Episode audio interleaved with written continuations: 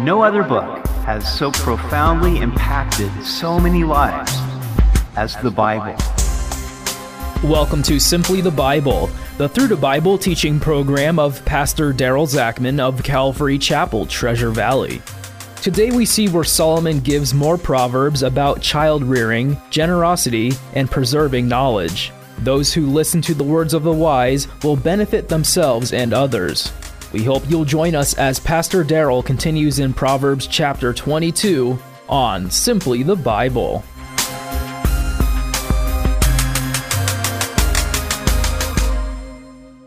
The great value of Proverbs is their practical application in all areas of life. Here's a way that you will benefit if you are willing to walk in it. We continue in Proverbs 22. A good name is to be chosen rather than great riches, loving favor rather than silver and gold. So, which would you choose, a rich reputation or a rich bank account? A good name is that which we earn by our character and actions. This is more to be desired than wealth, according to Solomon, and he had a lot of wealth. First, unlike wealth, it cannot be taken away by outside forces. Second, it will give you favor with God and man, both now and forever. The rich and the poor have this in common the Lord is the maker of them all. God is the great equalizer. He created both rich and poor alike. We are all made in His image. Now, we are all God's creatures, but only those who have believed in Jesus Christ are his children. We are adopted into his family when we are born again. A prudent man foresees evil and hides himself, but the simple pass on and are punished.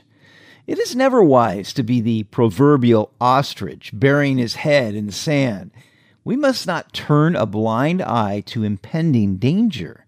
If we do, then we are foolish. Rather, if you see the storm is coming, then take cover, reduce your risk. By humility and the fear of the Lord are riches and honor and life. These are two investments that are guaranteed to profit. First, humble yourself in the presence of the Lord. Recognize your childlike dependency upon Him. Second, fear God. There isn't enough fear of God in the world these days, which is the hatred of evil, and fearing the consequences of disobeying God. But if we will fear God, then we need not fear anything or anyone else. Solomon says that these two investments will bring you riches, honor, and life. Thorns and snares are in the way of the perverse. He who guards his soul will be far from them. There is the way of righteousness and the crooked or perverse way, but those who take the perverse way will encounter thorns and snares. They are pierced and entrapped by their own foolish choices. Jesus said that whoever sins is a slave of sin. But if you would guard your own soul, then you will keep away from the perverse path, and you will soon discover that God puts wind to your sails. Train up a child in the way he should go, and when he is old, he will not depart from it. The Hebrew word for train means to dedicate. This speaks of dedicating the course of a child to the way of wisdom.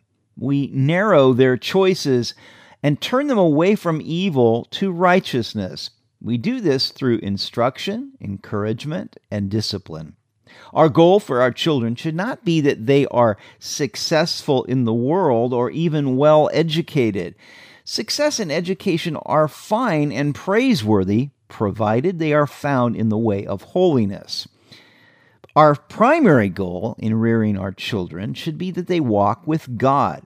Cindy and I are blessed that our two adult children love God and serve alongside of us in ministry. There's no greater joy for parents than this. We did our best to train them in the right way, but we were not perfect parents. It has only been by the abundant grace of God that they have kept to the path. Now, some parents have done everything right, and yet their children are not walking with the Lord. This demonstrates the nature of Proverbs. They describe a general truth, but they cannot be considered to be absolute guarantees in every situation. Children still have their choices to make, and God won't force anyone to serve Him. But as long as they remain alive, we can still pray for them. If your child is departed from the path, then keep praying that God will bring him back. The rich rules over the poor, and the borrower is servant to the lender. This is not a license for the rich to oppress the poor, but it is an observation that the poor often must submit to those who are rich, those who are over them. Their poverty may force them to have to borrow money at a time when interest rates are high.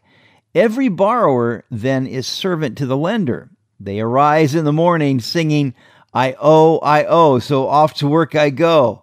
This should give people adequate reason to be diligent and wise to avoid being poor or in debt if they can possibly help it. He who sows iniquity will reap sorrow, and the rod of his anger will fail. Now we are all sowing something by our lives. If we sow righteousness, it is a tree of life. But if we sow iniquity and sin, then we will reap sorrow and regret. The sinner may lift the rod of his anger to strike his enemies, but it will fail. He who has a generous eye will be blessed, for he gives of his bread to the poor. We can either look out to see how we can help others or take advantage of others for our own personal gain. Think of all the telemarketers that are seeking to take advantage of others. Think of all the phishing schemes seeking to gain personal information in order to rip people off. But the one with a generous eye seeks to help those in need. He looks for ways to bless the needy, not rob them. Therefore, God will bless him. Cast out the scoffer, and contention will leave. Yes, strife and reproach will cease. Scoffers cause problems for everyone. When Isaac was weaned and Hagar's son Ishmael made fun of him, Sarah said, Cast out that bondwoman and her son, for he shall not be heir with my son Isaac. And Sarah was right. Likewise, if there is a scoffer or troublemaker in a church, then we are better off that they leave, for then the contention, strife, and reproach will cease. I have found that if I will pray, God will often remove such people without me having to do anything. He who loves purity of heart and has grace on his lips, the king will be his friend. These are two great qualities to possess purity of heart and gracious speech. Solomon says, If you possess these, then you will also have the king as your friend. Integrity and good speech will open many doors and advance you with people of high position. Consider how Joseph was promoted in Egypt. The eyes of the Lord preserve knowledge, but he overthrows the words of the faithless. If you gather knowledge and wisdom, then God will watch over you and preserve you. The lazy man says, There is a lion outside. I shall be slain in the streets. The lazy person comes up with ridiculous excuses for why he can't work. It was unlikely that there would ever be a lion in the city streets. He just didn't want to work. Benjamin Franklin said that a man who is good at making excuses is seldom good for anything else. The mouth of an immoral woman is a deep pit. He who is abhorred by the Lord will fall there. Think of how many mighty men have fallen to the seductive words of an immoral woman. Foolishness is bound up in the heart of a child. The rod of correction will drive it from him. Children come born into this world as little sinners. Foolishness is bound up in their hearts, and they must be taught to turn from it and choose the right way. Mere words are not enough. The rod of correction is required to change behavior. This is the purpose. It's not to vent the parent's anger, nor should it provoke a child to anger or discouragement. Rather, good discipline is designed to help a child reject evil and choose good. He who oppresses the poor to increase his riches, and he who gives to the rich will surely come to poverty. The person who oppresses the poor to gain wealth will have his wealth taken away. Now we come to a new section considered the sayings of the wise. Incline your ear and hear the words of the wise, and apply your heart to my knowledge. For it is a pleasant thing if you keep them within you. Let them all be fixed upon your lips, so that your trust may be in the Lord. I have instructed you today, even you. Have I not written to you excellent things of counsels and knowledge? That I may make you know the certainty of the words of truth, that you may answer words of truth to those who send to you. These are sayings by wise people other than Solomon. Probably they were compiled by Solomon. Now, a better translation of verse 20 is Have I not written for you 30 sayings of counsel and knowledge? What follows is the 30 sayings. The purpose is to teach truth so that the listener may give true answers. Do not rob the poor because he is poor, nor oppress the afflicted at the gate. For the Lord will plead their cause and plunder the soul of those who plunder them. The first saying is not to take advantage of the poor because God looks out for them. Make no friendship with an angry man, and with a furious man do not go, lest you learn his ways and set a snare for your soul. The second saying is not to be friends with an angry man, lest you be like him and get in trouble. Do not be one of those who shakes hands in a pledge, one of those who is surety for debts. If you have nothing with which to pay, why should he take away your bed from under you?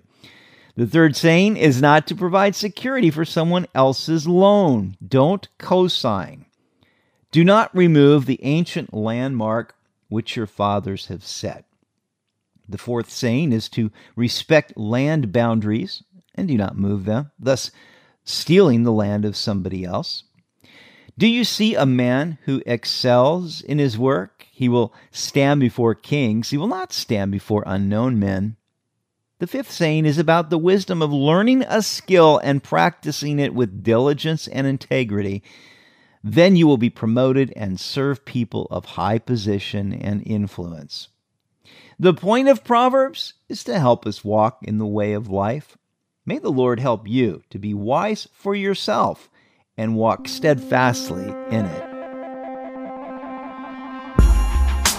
You've been listening to Simply the Bible the Through the Bible teaching program of Pastor Daryl Zachman of Calvary Chapel, Treasure Valley. For more information about our church, please visit our website at calvarytv.org.